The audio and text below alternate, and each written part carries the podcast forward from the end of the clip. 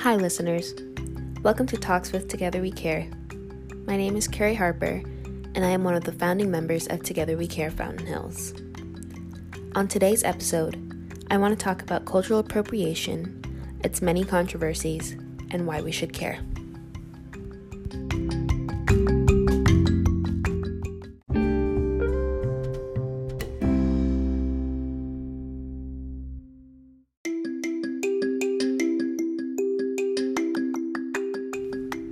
This cultural appropriation talk, I wanted to define what it actually is because I feel like a lot of people have a misconstrued interpretation of what cultural appropriation actually entails.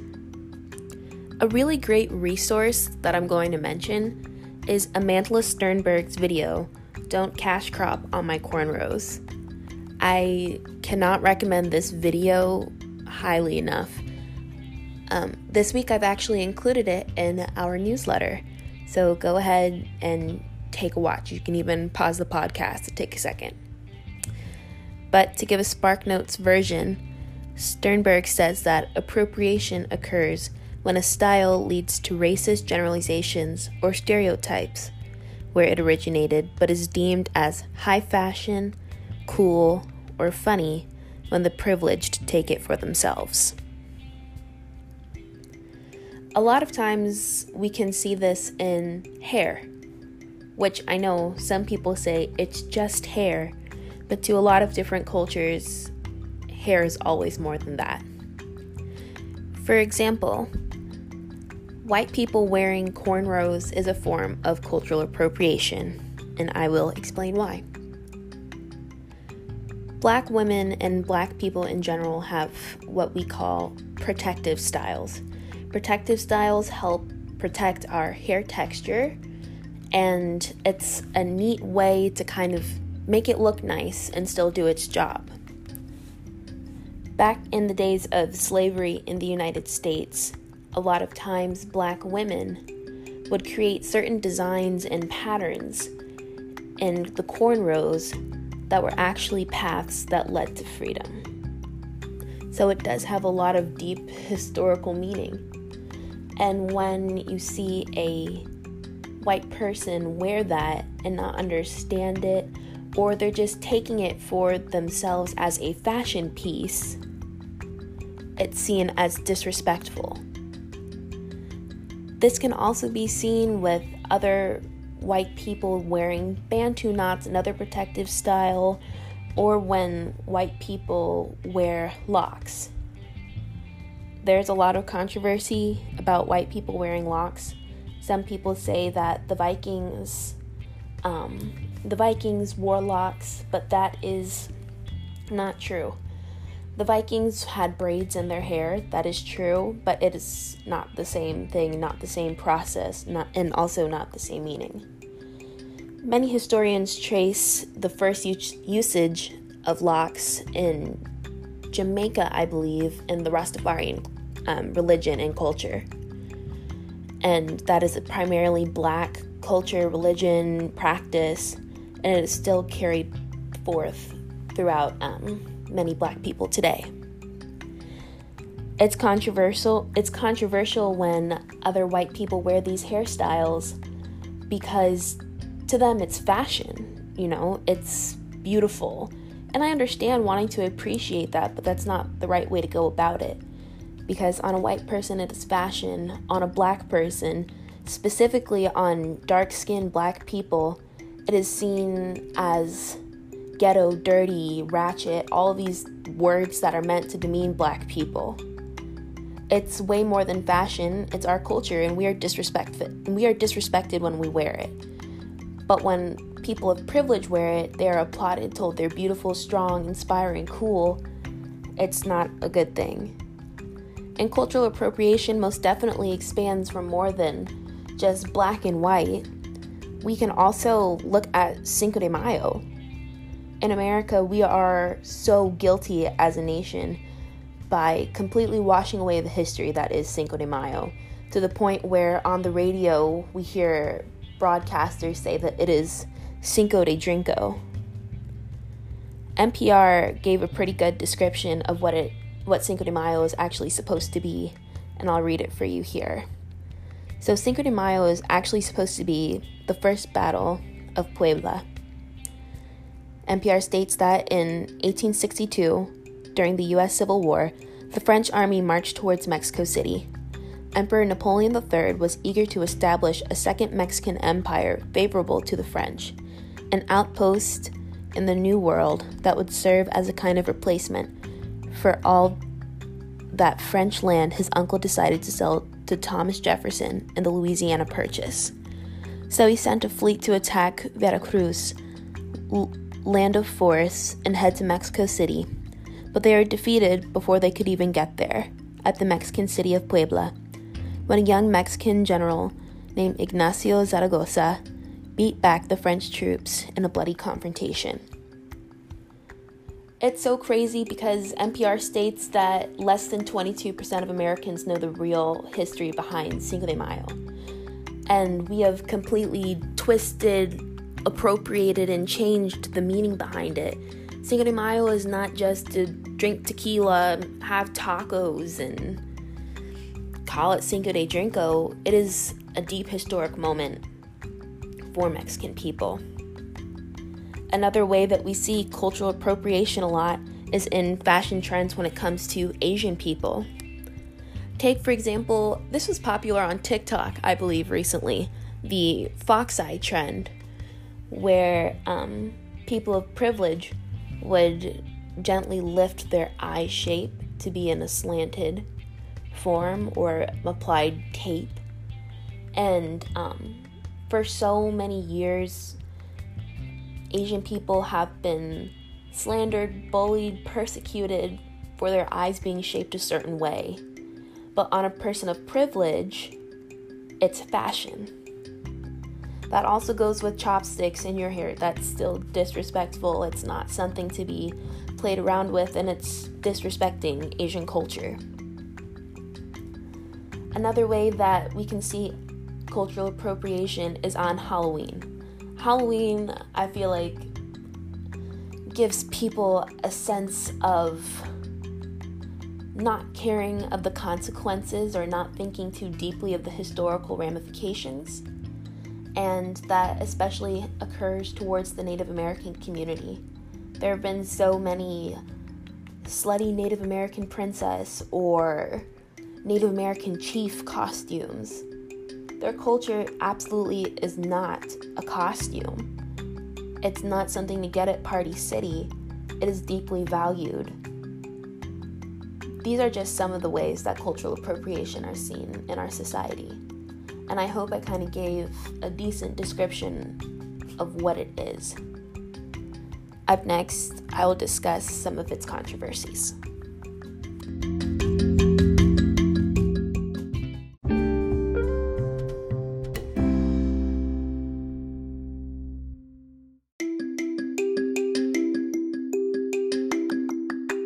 Let's dive in and discuss some of the controversies involved in the discussions of cultural appropriation. I think one of the largest controversies is the debate between cultural appropriation versus appreciation.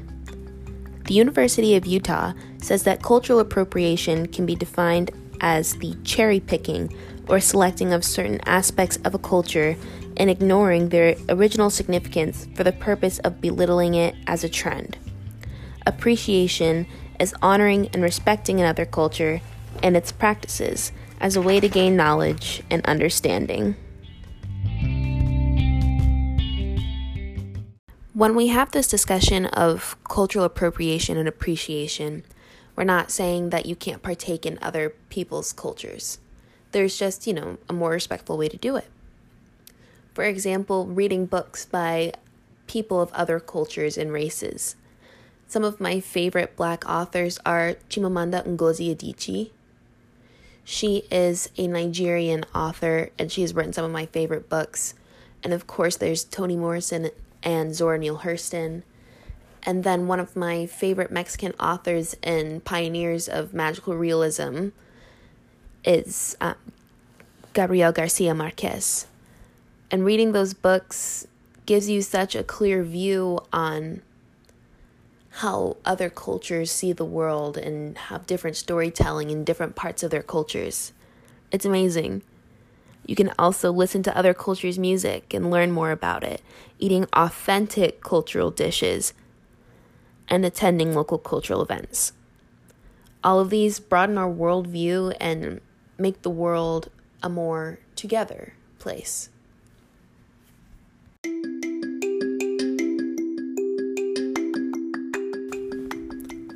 Another huge controversy is how we see cultural appropriation in social media. Last week, Sharifa talked a lot about the angry black woman stereotype. And I think a lot of that tracks to vernacular as well. Take, for example, African American vernacular English. So, a lot of times that's categorized now as slang or the cool way to abbreviate words. It's seen a lot on TikTok, Twitter, a whole bunch of other social media platforms. And my point in mentioning the angry black woman is in this following example. We all remember um, Bhad Bhabie when she was on Dr. Phil, clapping and cussing at him and using slang, using African American vernacular English. A lot of people thought she was kind of crazy, but she was still allowed to have a career. She was allowed to have a career by making joke, making a joke of AAVE. Whereas when black people use it, specifically black women, we are categorized as unintelligent, angry, unsuccessful. That's why it's controversial.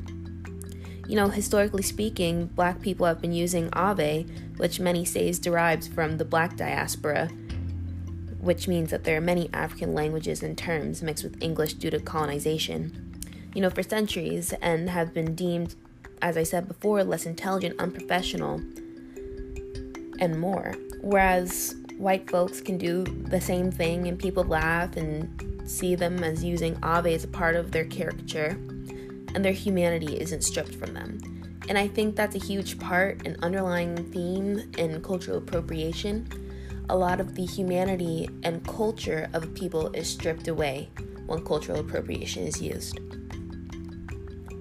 Another way that cultural appropriation is seen in social media um, is the Kardashian family. I think so many times the Kardashians use black culture as a means to be trendy. I mean, they're some of the most followed people on the internet. What they do is seen as trendy.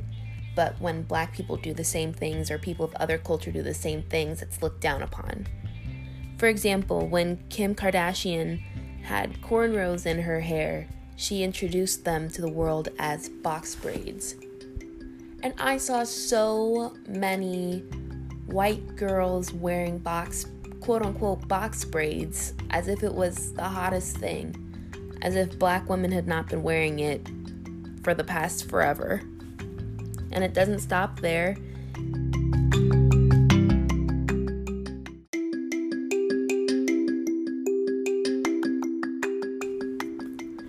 Because Kim Kardashian applied cultural appropriation to Indian culture by wearing mantika. I apologize if I butchered the pronunciation, but essentially, mantika is traditional Indian bridal jewelry and it is worn on the forehead and it is supposed to give the bride power, will, and wisdom to handle her new journey in life. Kim Kardashian was using it as a fashion statement. Kim Kardashian once again uses cultural appropriation in her new clothing line, I believe, or rather her similar to Spanx line, she called the kimono. Kimonos are from Asian culture and it's not meant to be shapewear. There's very deep historical meaning behind it. And then Kim Kardashian does it again with culturally appropriating black culture with the Elizabeth Taylor photo shoot. Elizabeth Taylor was a white woman. That's who she was supposed to be dressing up as in this photo shoot. But when you look at Kim Kardashian, she looks like a black woman, as in she overly spray tanned herself to the fact where she looked like she was a light skinned black woman, and it looked like she had an afro. And the way that she had her makeup artist draw on her features, she seemed to be of a completely different race. That's also called blackfishing. It's disrespectful, it's wrong, but when Kim Kardashian does it, it's high fashion. And it doesn't stop there because so many other social media influencers, such as Madison Beer and more, they have been blackfishing and using black culture for likes, shares, views, and profit.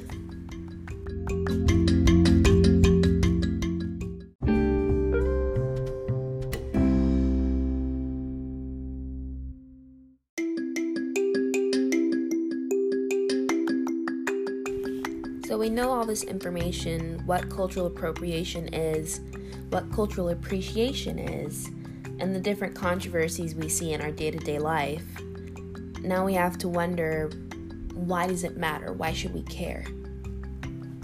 We should care because as humans, we should have empathy for one another.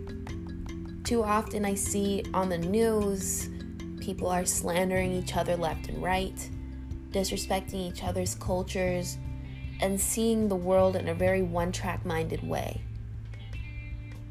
That's why we should care about cultural appreciation and cultural appropriation's downfalls. We have to learn how to care for one another, have togetherness, which is the mission of Together We Care. It's important to know our own shortcomings and how we can better ourselves. And I feel like we should care because learning more about the world is the most beautiful thing. Learning about different cultures is what makes us all connected, and it shows how similar we all can really be. One of my favorite um, examples of cultural appreciation was Anthony Bourdain's show on CNN. I think he did a great job of showing how humanity can be shown through the smallest acts, such as food. You can learn so much about someone's culture, family, and history from their food.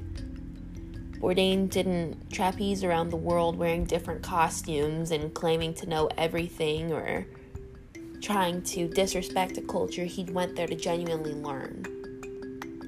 And I think having that drive to learn and be learners in every aspect of our lives will create a more cooperative world, a plentiful world that we can all coexist in. We should care about cultural appropriation because we should value human kindness. The world is not just about ourselves or what is going to give us instant gratitude or a quick laugh I feel like we should value each other's feelings. As I've said so many times before, empathy is so important. Trying to understand where someone's coming for, from is important. Respect is of the utmost importance nowadays as we see so many politicians, such as their president, have such a disregard for it. But I know that we can continue to create a world of respect, love, culture, and beginning to bring down borders and bring down walls in terms of understanding, love, and compassion. My point in having this cultural appropriation talk is not to condemn people. My point in having this cultural appropriation talk is to help people understand that they can still partake in a culture and still be respectful. We can still learn from one another and we can still love one another, but we can do so in a more respectful and productive way.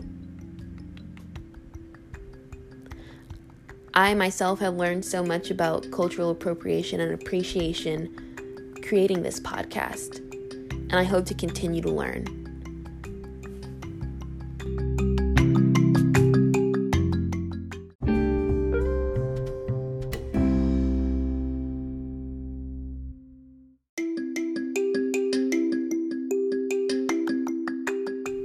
Thank you all for tuning in and listening to the Cultural Appropriation Talk. I hope you enjoyed it as much as I enjoyed making it. Please feel free to leave us feedback and reviews on all the platform, whatever platform you're using. That would help us so much at Together We Care. Once again, thank you so much. My name is Carrie Harper, and I hope you have a wonderful day.